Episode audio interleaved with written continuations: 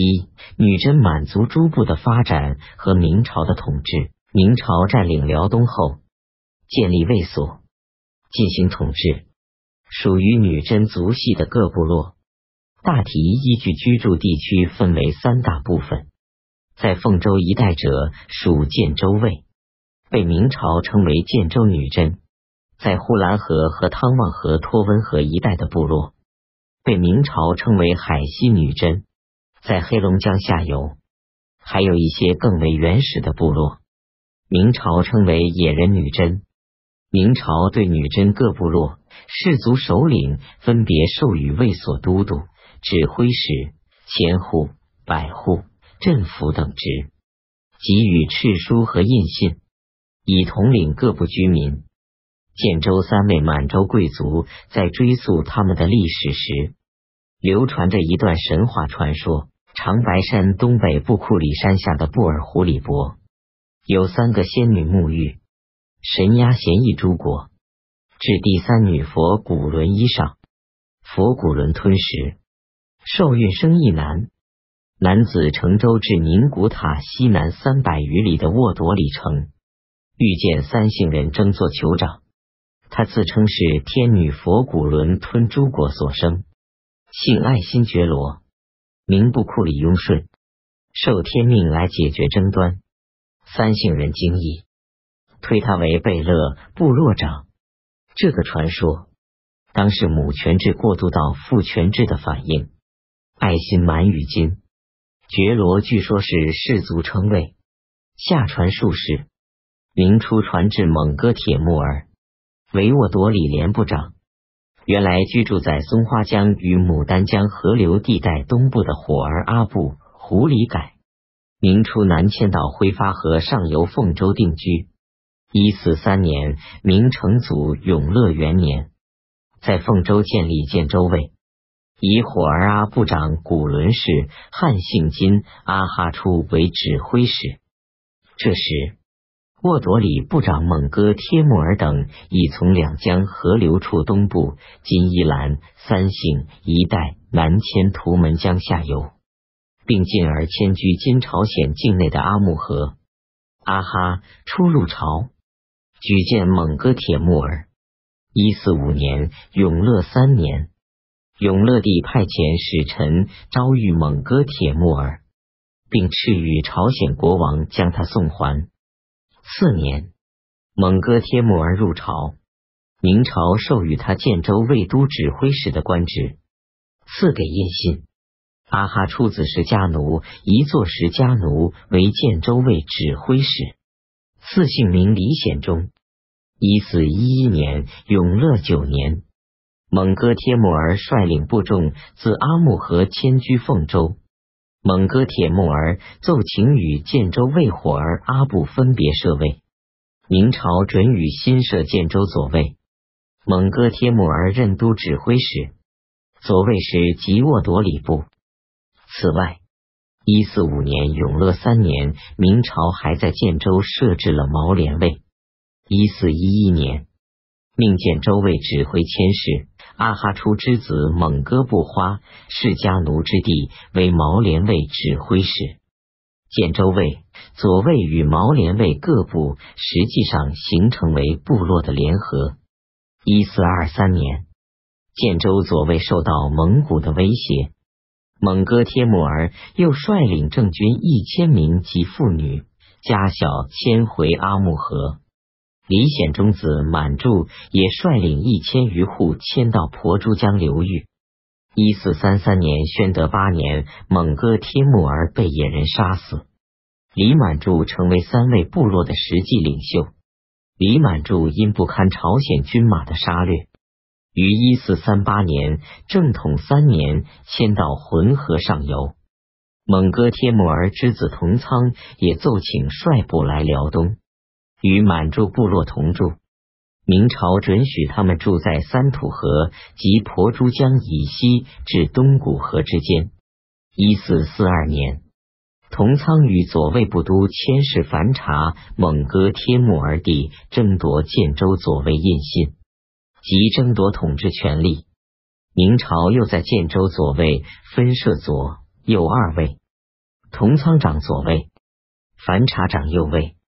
这样，建州左右卫实际上是来自沃朵里部共同祖先的两个兄弟部落，他们与建州卫火儿阿布互通婚姻。火儿阿布里满柱娶沃朵里部女为妻，沃朵里部左卫同仓妻又是满柱之女。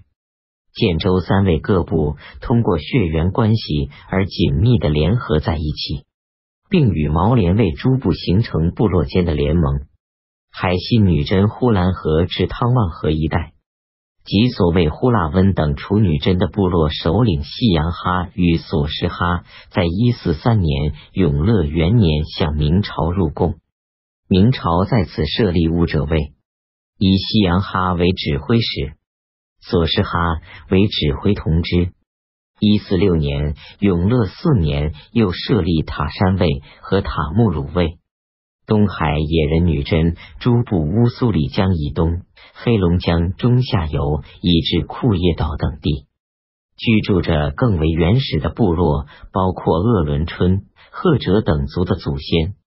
他们与女真人属于同一族系。明朝泛称他们为野人女真，即山野中的女真人。一四三年永乐元年，明朝派遣行书张斌等至努尔干，招抚各部落。次年设努尔干卫，一四九年永乐七年设立努尔干都司，以东宁卫指挥康旺为都指挥同知，千户王兆州为都指挥千事，率领辽东兵二百人统治其地。明朝从满京至辽东设立四十五站，形成努尔干至京城的交通线。东海野人女真多从事采集和渔猎生产，社会发展较建州和海西女真落后。建州与海西女真诸部在明朝初年即已不断对外掳掠。明成化时，建州左卫同仓联合毛连卫和海西诸部，屡向邻近的汉族地区掳掠奴隶。据说一年之内。即扰掠九十七次，自开元至辽阳六百余里的地区内，残破汉人数万家。当时建州三位女真部落总共只有两千户左右，掳去汉人奴隶至少也有数千人。一四六七年，成化三年，明宪宗赵同仓到北京朝见，并在他返回的途中，在广宁一社把他杀死。明宪宗派赵府为靖路将军，率军五万人进攻建州卫。九月出抚顺关，十月攻入同仓原著的虎城，一座古城，今新宾县境。同年，朝鲜也出兵万人，渡过鸭绿江，攻入建州卫的兀米府，杀死建州卫里满柱父子。明朝修筑边墙。以防卫女真的掳掠，南起凤城，经抚顺以东，北至昌图，与一四四二年修筑的自宁远北境南京牛庄，北至开元的边墙相连，构成一道防线。建州卫与左卫部落遭到明朝和朝鲜的打击，发展受到挫折。建州右卫沃朵里部日渐强盛。嘉靖时。明朝又在建州女真腹地诸店兴建城堡多处，以防御女真的掳掠。右卫都指挥使王杲驱使诸部落不时掠夺汉族人口和财物，屡与明军作战。一五七四年万历二年，明被御裴成祖到王杲寨追索逃人，被王杲部杀死。明神宗派总兵官李成梁率大兵进攻，破王杲部，杀死千余人。王杲逃走。这时，海西女真部落有了很大的发展。原来处于统治地位的那喇氏始祖明那吉补路，四传至都乐喜，生二子。克什纳与古对朱颜。嘉靖初年，克什纳为塔山左卫都督，被部人杀害。子旺季外兰率部奔哈达，号为哈达部。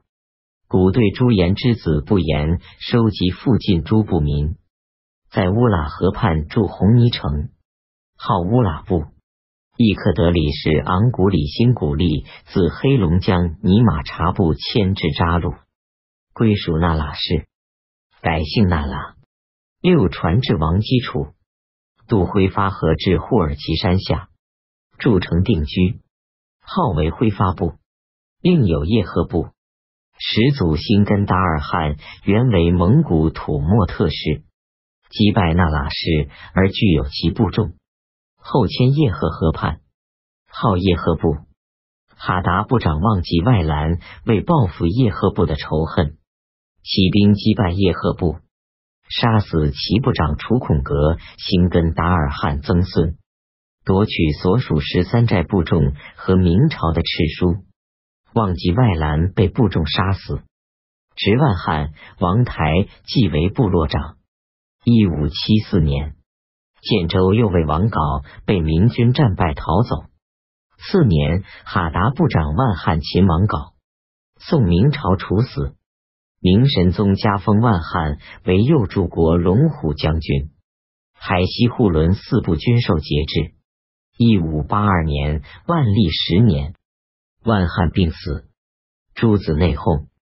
叶赫部首领亲家奴、杨吉奴兄弟起而复仇。一五八三年，袭击万汉子孟格部落，斩首三百级。明巡抚李松与总兵官李成梁出兵镇压。次年，斩亲家奴兄弟，令诸部仍归哈达部孟格部落约束。亲家奴子布寨与杨吉奴子那林部落不服，再次起兵。一五八八年，李成梁领民兵炮攻叶赫城，那林部落等出降，请与哈达分领赤书，分别入贡。建州三位遭到明朝的打击后，部众离散，富有的贵族各据保城寨，谋求发展。清太祖武皇帝实录卷一说，各部风起，结成王征长，互相战杀，甚且骨肉相残，强凌弱，众暴寡。据童书及满洲实录记载，当时先后有苏克苏户部、苏子和部、浑河部、王家甲部、东国部、折臣部、长白山那阴阴部、鸭绿江部等等新出现的部名。这些所谓部，已经不是基于血缘关系的氏族所组成的部落，而是强有力的贵族各自同属的部众，依山河地理建立名号，互争雄长。明史张学言传称，隆庆时还海西建建州诸部日强，皆建国称汉，即指各部争雄。一五八三年。明军进击建州又为王杲之子阿台，左卫蒙哥帖木儿赵祖的后裔觉昌安景祖及子塔克氏贤祖为明军做乡道，但在作战中都被明军误杀而死。明朝给予都督敕书，以为抚慰。塔克世子二十五岁的努尔哈赤指斥随军作战的苏克苏户部图他城主尼堪外兰负有罪责，要求为父祖复仇。但尼堪外兰正在得到明朝的支持，修筑加班城寨，建州女真部众多归于他的麾下。努尔哈赤拥有父祖遗甲十三副，起兵复仇。尼堪外兰弃图伦。逃往加班，努尔哈赤领兵追袭，尼堪外兰又自加班逃走。一五八四年，努尔哈赤连续攻占同宗人占据的赵家和舅父数亩之地占据的马尔敦城寨，攻下翁鄂洛城的王家王甲部。一五八五年，战败介凡、塞尔许、东家、巴尔达四城寨的联军四百和折陈步兵八百。一五八六年，攻占折陈部的托莫河寨，得知尼堪外兰逃至鄂勒浑城，努尔哈赤领兵进袭，杀尼堪外兰，兼并苏克苏户部。努尔哈赤起兵复仇，连年获胜，声威大振。一五八七年，在苏子河畔费阿拉新宾县二道河子旧老城修筑三层的城寨，建造工事，并制定禁止盗窃、欺诈、作乱的条令。动鄂部和合里率众万人前来投伏，极大的增强了努尔哈赤的力量。